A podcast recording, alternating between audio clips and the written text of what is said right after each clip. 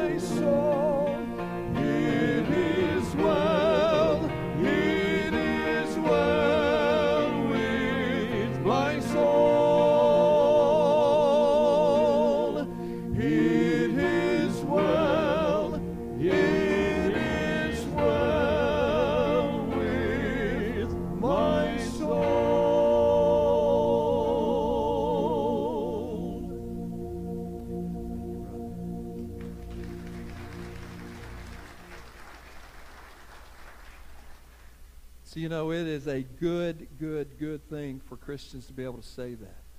To be able to say, it is well with my soul. And I can tell you that that is the truth. That when you know Christ, that's for real. That's for real. For Gil and me to be able to sing that, that truth is for real.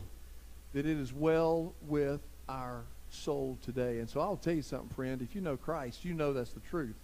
If you don't know Jesus, you go, man, how can it be well with my soul when all this junk is going on around me and all this stuff is in my life and everything, and I don't have any clue or direction or purpose in my life? And that's what I want to share with you today, is that it can be well with your soul. Let me tell you about that hymn.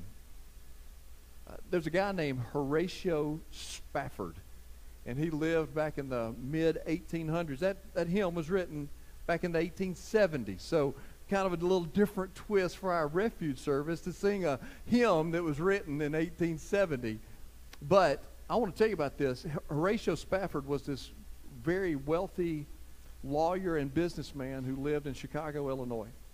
And he was married to a lady named Anna. They had 5 kids.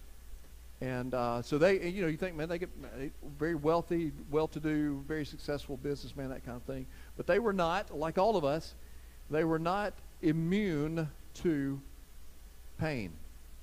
They were not shielded from trouble and struggle. In 1871, they had 5 kids, 1 boy and 4 girls. And in 1871, that one little boy died. And then, if you know your history, you know back in the 1870s, there was what's called the Great Chicago Fire. And like half of Chicago was wiped out. It was back in the day, way before advanced firefighting techniques, Sydney and Hunter, and, you know, and it just got away from it, and it destroyed like half of Chicago. I mean, just wiped nearly the whole city out. And Mr. Spafford lost his business. He lost so much stuff. So, I mean, these folks, you know, it doesn't matter how much money you got, how successful you are, you're still going to have some struggle in your life. And so that's kind of what had happened early on in their life. And then on November the 21st, so that was 1871 when their son died. November the 21st of 1873, Miss Spafford and their 4 daughters got on a French ocean liner headed from Chicago to Europe. They were going to go on a vacation. And so they got on the ocean liner, about to head over. A problem came up in Mr. Spafford's business, and he wasn't able to go with them because he had to deal with some problems in his business. So he said, y'all go ahead. You and the girls go ahead. I'll catch the next one. I'll catch up with y'all in a couple of days. Y'all just go ahead and go on over there. So they got on the ocean liner, took off, went across, headed across the Atlantic Ocean. 4 days into the voyage, the ship struck another ship, and all of a sudden everybody on the ocean liner was in danger as the ship began to sink. Miss Spafford grabbed her 4 daughters, got them up to the deck of the ship, and she gathered them up, and they just started praying. 12 minutes later, only 12 minutes, 12 minutes later, the ocean liner that they were on slipped beneath the surface of the ocean, and all 4 of their daughters died. Miss Spafford was the only one who survived out of their family. All 4 of her daughters died. So she got picked up by some sailor in a rowboat and got her to safety, and about 9 days later she sent a telegram. We didn't have cell phones, didn't have computers, all that kind of stuff, 1873. So she sent a telegram to her husband back in Chicago, and these were the words of her on the telegram. She said, "Saved alone, what shall I do?" Your mama's, wouldn't that be the question you'd be asking? What am I going to do? So Mr. Spafford, when he found out about the tragedy and that he had lost his 4 daughters, after losing his son, he lost all his kids. After losing his son 2 years earlier and then lose all 4 of his daughters, he caught the next ocean liner to go catch up with his wife, and as he crossed the Atlantic, the captain of the ship that he was on knew that Mr. Spafford was on the ship, knew what he had been through, and when they got to the place in the ocean where the other ocean liner had gone down, where his daughters had perished, the captain called to him and said, "We're at that place now." Mr. Spafford went up on the deck of the ship, just thinking and grieving, and he wrote, "When peace like a river attendeth my way, when sorrows like sea billows roll, whatever my lot, Lord, you have taught me to say, it is well with my soul." So I'm telling you, in the midst of grief, in the midst of difficulty, in the midst of pain, you can know that it is well with your soul. Today we're going to look at Mark chapter 16, 2 verses, verses 12 and 13, as we wrap up this Gospel of Mark series that we've been in over the course of the month of April. We're going to look at Mark chapter 16. We're going to find 2 disciples who are overcome with grief. 2 disciples that are overcome with fear, 2 disciples that are overcome with confusion, certainly, surely, the same feelings that Horatio Spafford and Anna Spafford were experiencing in their lives as they grieved and confused and afraid and God, why? God, why? God, why? We're going to find two disciples that are going through those same two things and figure out what has happened in their lives and what that means for our lives. They're trying to figure out what the future would hold for them, just like Horatio and Anna Spafford were trying to figure out what the future held for them. These guys were too. So grab your Bibles, turn to Mark chapter 16, verses 12 and 13, just two verses this morning. And stand, please, and let's read these. Hope you got your Bible with you and got it open today. Mark chapter 16, verses 12 and 13. After these things, now stop right there. These things he's talking about is the resurrection. Because if you backed up, you remember what we talked about last week. Last week was Easter Sunday. We were talking about resurrection.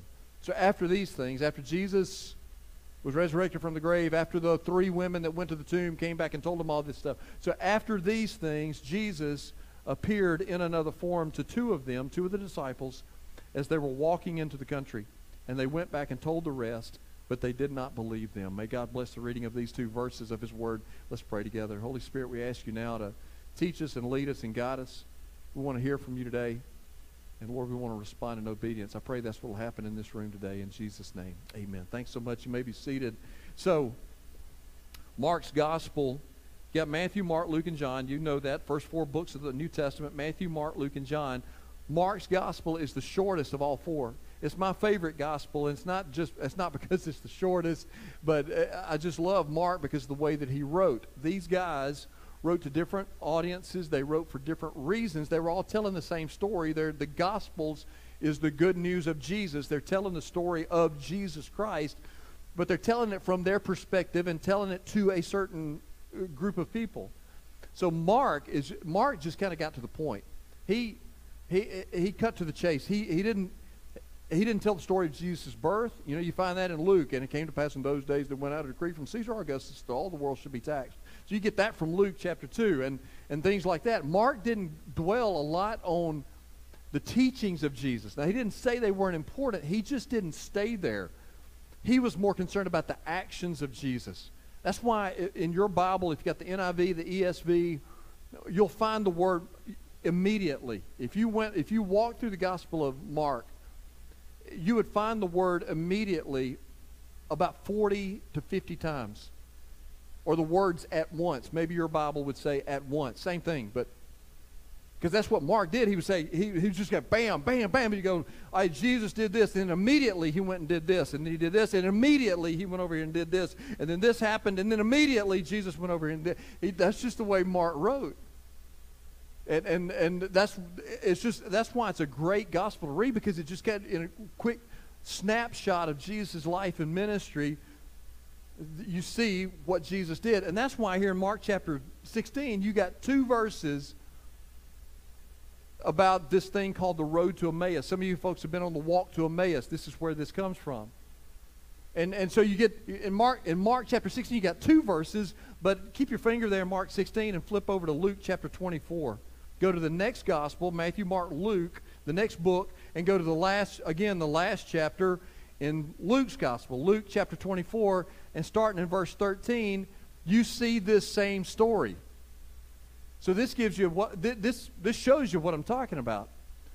Mark takes two verses to tell this story. Luke takes 22 verses to tell this story. Mark told it in two verses. Luke told it in 22 verses to tell this story of the road to Emmaus encounter.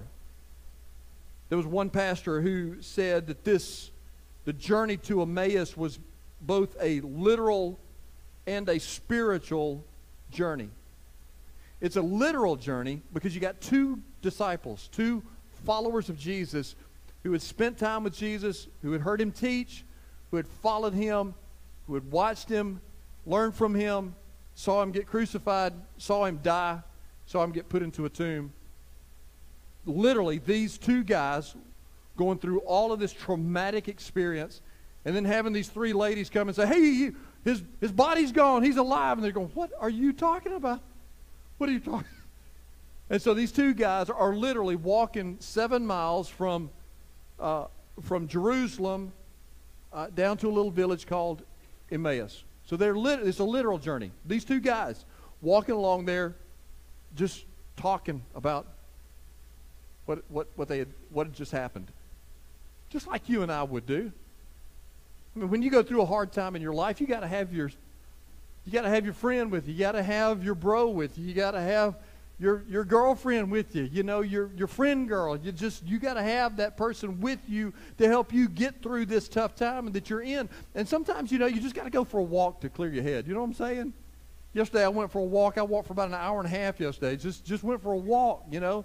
Matt drove by me, didn't even wave at me, and it just broke my heart, but I'm just telling you. So I just went for a walk. Just need to clear my head. Just need to think about something. Just listen to some good worship music. Just talk to the Lord a lot. Listen to Him. And that's what these guys were doing. They were just walking together, just go, man, can you believe what is going on, man? And the fear and the confusion and the sadness and the grief, you got to have those people. And so that's what these guys were doing. They were just walking together. So it was a literal thing, but then it's a spiritual thing.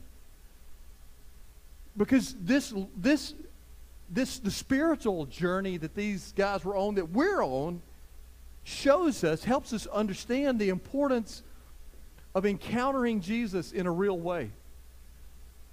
And hearing from Jesus when He speaks. And then responding with your life after you encounter Him and hear Him.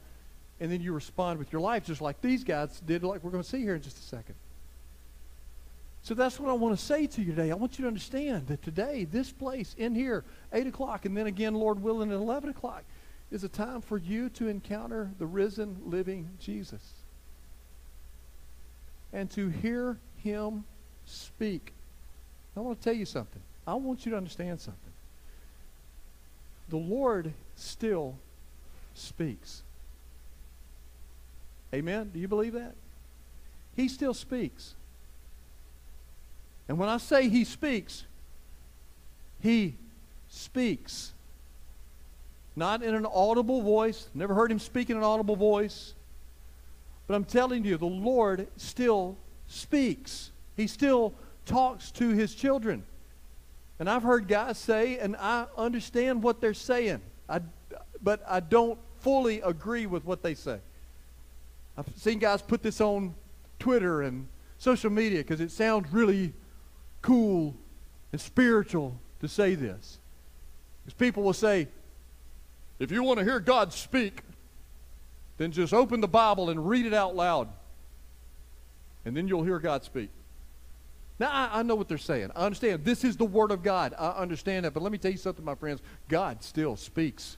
He wakes you up at 3:17 in the morning and says, hey, I got something to say to you. You need to get up and go listen to what I'm about to say to you. He still speaks. Well, how do you know that, John? Because He never says anything that is contrary to this. You want to know how God's speaking? Because it'll never contradict this. This is His Word. But when He speaks and when He says, this is something I've got for you, this is something you need to do, this is a change you need to make in your life, and He speaks to you like I believe He will speak to you this morning, it will be in agreement with this, and it will confirm that this is the truth of the Word of God. And then you've got to do something with it when He speaks. And so that's what we see here, man, is these guys are going down. It's a literal journey, and then it's this spiritual journey, the road to Emmaus. You know, over 20 years ago, Desert Storm happened, and there was a lady named Ruth Dillow. She got a call from the Pentagon. She got a message from the Pentagon that said that her son, Clayton, had been killed. He had stepped on a landmine in Kuwait. So she was devastated, just like you would expect her to be. And she said this. She said, I can't begin to describe my grief and shock. It was almost more than I could bear. For 3 days, I just wept. I expressed anger and loss. For 3 days, people tried to comfort me, but nothing worked. The loss was simply too great. But then 3 days after she got the message from the Pentagon, her phone rang, and she answered it, and she recognized the voice on the other end of the phone when the voice said, Mom, it's me. It's Clayton. I'm alive. And she said, at first, I couldn't believe it at first, but then I recognized his voice and realized that he truly was alive. The message was all a mistake. I laughed. I cried. I felt like turning cartwheels because my son, who I thought was dead, was actually alive. That is the road to Emmaus right there. These two disciples walking down thinking Jesus was dead. They saw Him die. They saw Him bleed. They saw Him and heard Him cry out, it is finished. They saw this happen. They knew it had happened. They knew He had been put into a tomb. And now they find out here in just a second He's alive. So let's talk about what happened, because here's the application for this message. If we truly believe that Jesus is alive and is the Savior of the world, church, then we got work to do. If we truly believe, if today you are a Christ follower, if you're a disciple of Jesus, and you truly believe that Jesus is alive, and you truly believe that he's the Savior of the world, then you got some work to do. So let's talk about this road to Emmaus encounter, what happened. Number one, he showed up and shared. Jesus showed up and shared. So Mark gives it, again, Mark gives it one verse. Mark 16:12, he gives it one verse where he says, after these things, Jesus appeared in another form to two of them as they were walking into the country. That's all Mark says about it. Mark gives it one verse. Luke gives it 17 verses and talks about what Jesus did. So that's the bulk of the story here. That's the bulk of this encounter. That these two guys are walking down the road and then Jesus shows up. So it says they, verse 15 says they were talking and discussing together. Jesus drew near. Verse 16 said, but their eyes were kept from recognizing him. And then he said to them, hey, what's this conversation you're holding with each other as you walk? In other words, what y'all talking about?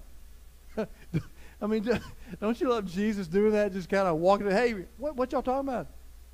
And it says there, and I love what it says, verse 17, it says, and they stood still looking sad. Well, don't you think that's what you would have done? I mean, think, put yourself there. Pretend like you're one of those disciples. You're walking with your bro, and you're talking about what's going on and how bad things are and scared and what if we're next, what if the Roman authorities are coming for us, what if they're going to kill us, what's going to happen, what are we going to do, what's going to go on, and all of a sudden Jesus shows us that, hey, what y'all talking about? And it says they just stopped and looked. He just like, what? And then he goes on and tells you, even in verse 18, they said, one of the guys named Cleopas answered, said, man, you're the only person in Jerusalem doesn't know what happened. I mean, where have you been? What hole did you crawl out of, man? Are you the only person in Jerusalem that know what's been going on? And then Jesus said, no, what things? I mean, he did it again. He's like, no, what things you talking about? He's just kind of drawing them out, engaging them in this conversation. So then they said, okay, well, we'll tell you. And so then they told the whole story. They told, you can see it in Luke chapter 24. I'm not going to go through it. They told the whole story. Said, this is what happened. And so then Jesus took over the conversation, which is good, always good. So Jesus took over the conversation, and it says there, look, go to verse 25 in Luke 24. So he said to them, O foolish ones and slow of heart to believe all that the prophets have spoken. Was it not necessary that the Christ should suffer these things and enter into his glory? And look at verse 27. And beginning with Moses and all the prophets, Jesus interpreted to them, listen now, he interpreted to them in all the scriptures the things concerning himself. In my Bible, I've got the word himself in a bright blue highlighter because I want to remember that Jesus talked about himself.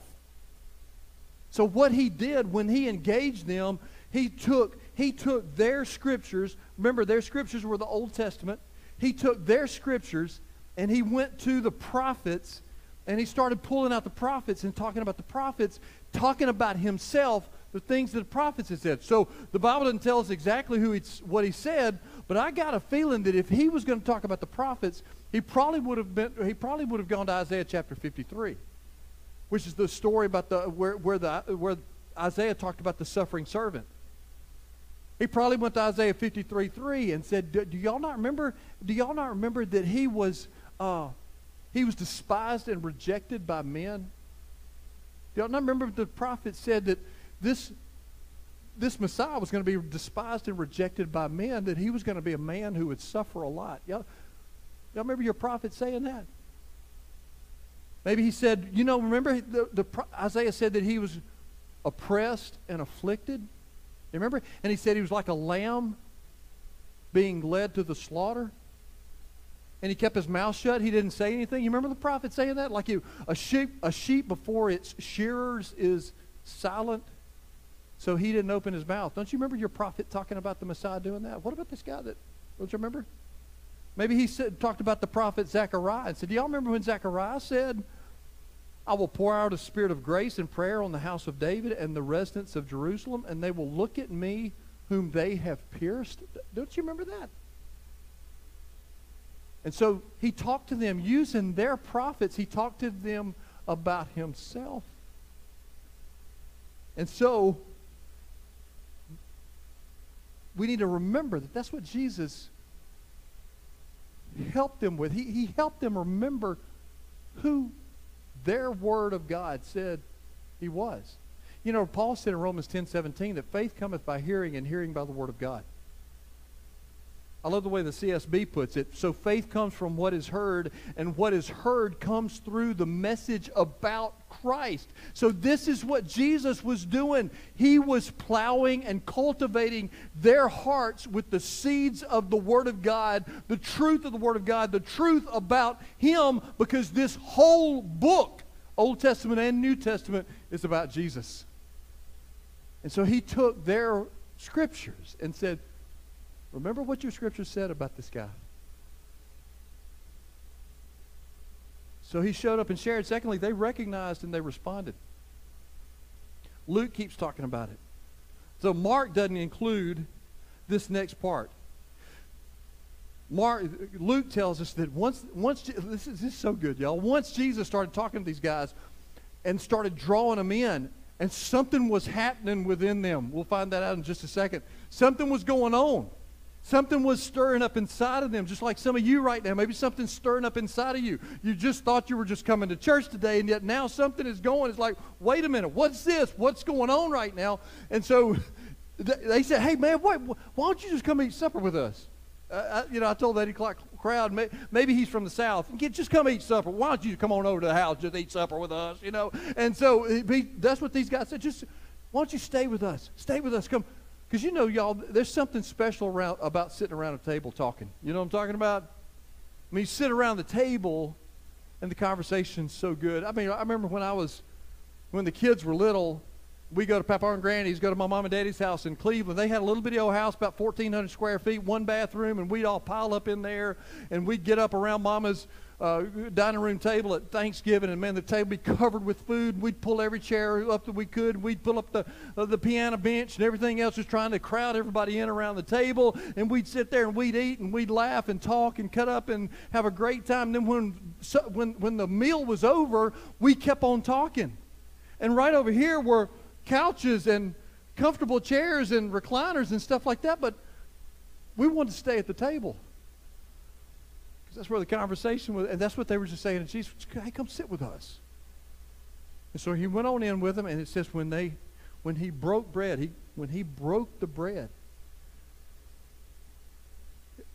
I mean, just again, just try to be there, try to be in that moment, try to be in that situation.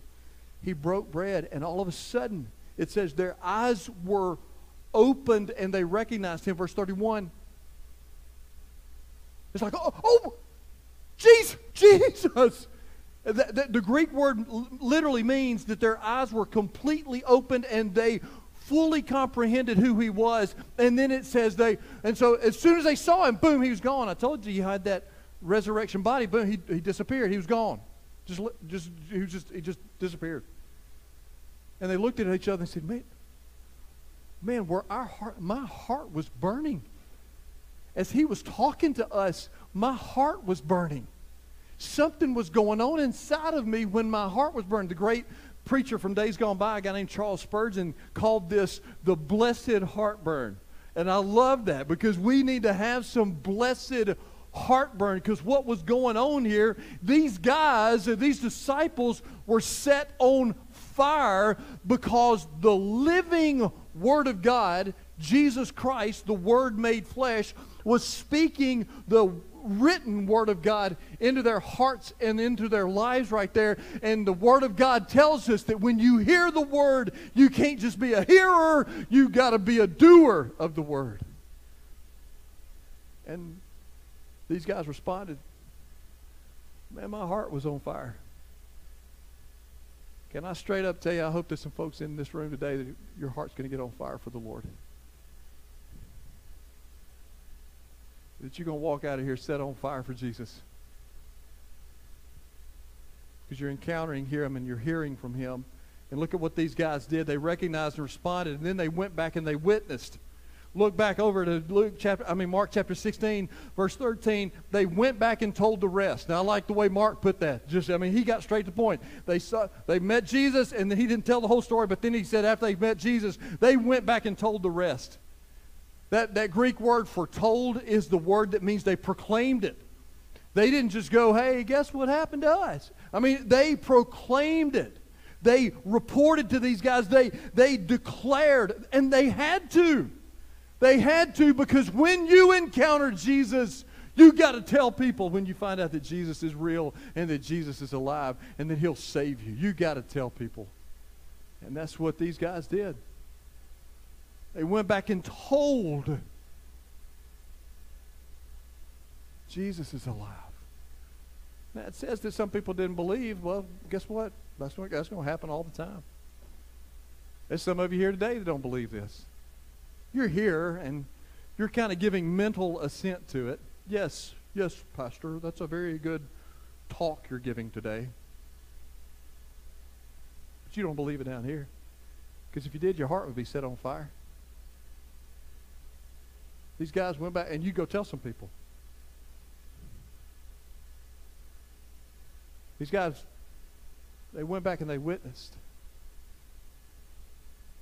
All right, so we sang a hymn from 1870 to start this message. There was another guy named Ernest Nickel in 1896. It was a newer song, 1896. Wrote another song, wrote another hymn. 4 verses to that hymn. The first verse says this: "We've a story to tell to the nations." When you know that Jesus is alive, you got a story to tell. The second verse begins like this: "We've a song to be sung to the nations." Yep. Third verse starts like this: "We've a message to give to the nations." Yep, that's exactly right. The fourth verse starts like this: "We've a Savior to show to the nations." Because when you're like these guys, and Jesus has showed up, and He's shared, and He's spoken into your life, and you recognize that, and you respond to Him, and then you go back and you witness. That's what these guys did. So what are we supposed to do here? April the 24th, 2022, First Baptist Flora at 10:30 in the morning. It's time for me to end. So what are we supposed to do? We do this. We are now called and commissioned.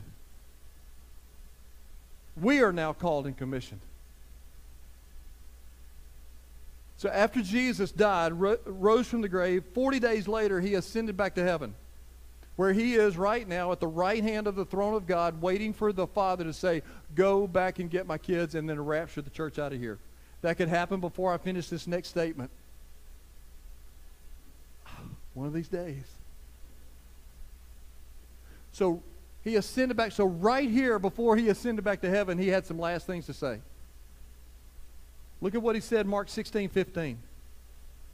And He said to them, go into all the world and proclaim the gospel to the whole creation.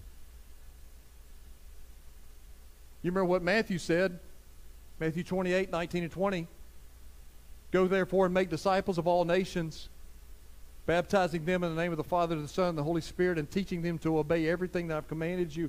And lo, I'm with you always to the very end of the age. That's what Matthew said. How did Luke put it? Luke 24, verses 47-49, that repentance for the forgiveness of sins should be proclaimed in His name to all nations, beginning from Jerusalem.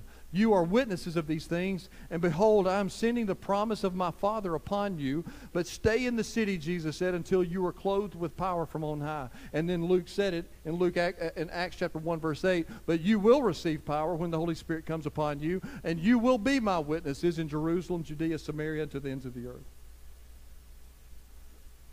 So if this same Jesus that appeared to these two disciples is alive today, and if you have encountered Him, and some of you haven't yet, and that's okay, and that's why you're here today. You're having your first encounter with Jesus, and you need to come to Jesus today and be saved. So come on. If you're encountering Jesus for the first time today, give your life to Christ and be saved today.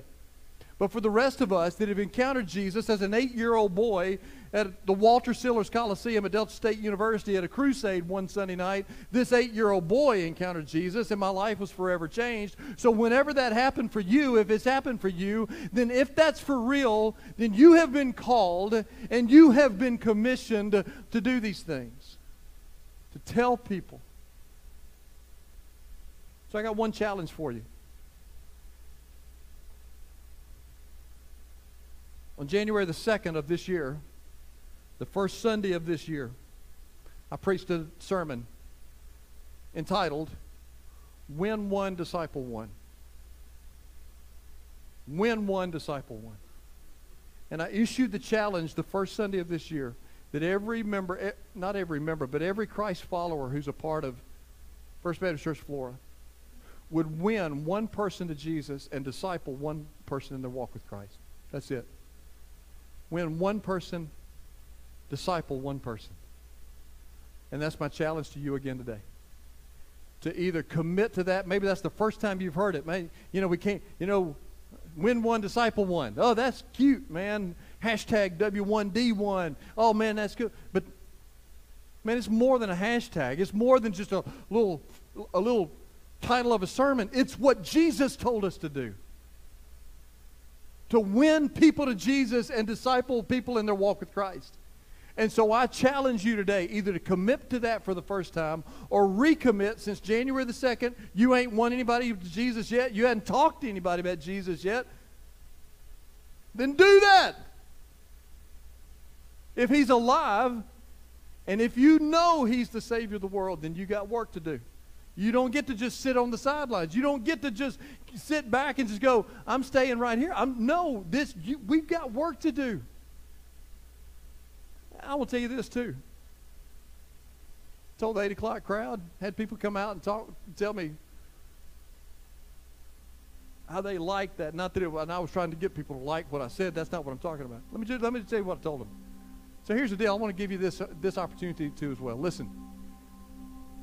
If you win somebody to faith in Jesus, if you take this seriously, like I need to as well, take this seriously as a Christ follower, and you win somebody to faith in Christ. Jesus said in Matthew 28, go and make disciples, and then he said, and baptize them in the name of the Father, Son, and the Holy Spirit. So let me tell you something. If you win somebody to faith in Jesus and you want to baptize them, come on. You get in the baptistry. You baptize them. You baptize them. As long as you and I get together, and let me make sure you understand what baptism is all about. The baptism doesn't save anybody. It's a picture of what has happened in that person's life. But if you win somebody to faith in Christ and you want to baptize them, come on, I'll let you get in the baptistry and you baptize them. There's nowhere in here that says the preacher who's been to seminary is the only one that gets to baptize people. So if you want to baptize somebody, win them to faith in Christ, bring them down the aisle here, get them in the baptistry and baptize them. You want to do that as long as you understand. Man, hey, look, Daddy, if you win your son to Christ, you win your son to Christ and you want to baptize him, come on, bro, I would love for you to do that. Mama, you win your daughter to Christ and you want to baptize her, sweetheart, you get in that baptistry. Papa, you win that grandson to Christ and you want to be the one to baptize him. Why does the preacher get all the... No, I get out of the way, you do it. Can you imagine? Can you imagine? There are about 160 people at 8 o'clock. I don't know how many folks are here this morning, probably about 185, something, I don't know, maybe 200 folks in here, I don't know. Can you imagine? Can you just imagine what it would be like? Let's say there's 200 people in here. I don't know. I'm not good at estimating that. Let's say there's 200 people in here. Can you imagine? There's 200 Christ followers in here. Can you imagine what would happen if we took this seriously? And if you got some blessed heartburn today, and you got on fire for Jesus, and you went out there and you won somebody faith in Christ, and we had 200 of y'all come and say, hey, John, I'd like to baptize somebody. Can you imagine what that would do? Can you imagine how folks would be giving glory to God for that if that's what happened in this church? And that's what can happen in this church. If we have a real encounter with Jesus, and if we really hear him speak to us, and then we really do what these guys did, and they went back and told people, and they responded, man, my heart was burning. I got to do something with this. Jesus just spoke to me, and I got to do something with this now. Or it can just keep being business as usual.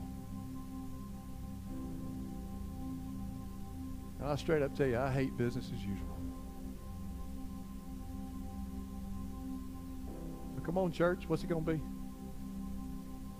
What's it going to be? Are you going to let your heart get on fire for the Lord? Maybe your heart used to be on fire for the Lord. Maybe you're sitting there thinking, man, I remember back when I was so fired up for Jesus, man. I was so fired up for the Lord. I'd attack hell with a water pistol if I had to, man. I'm telling you, I was so fired up for Jesus. and now life has hit you, and bills have come due, and now the babies have come, and now the ball teams are going, and now school has gotten in the way, and the business is just going crazy, or it's not going good, and you just, life has just got you just so jacked up, messed up, and that fire for Jesus has just dwindled and dwindled and dwindled and dwindled.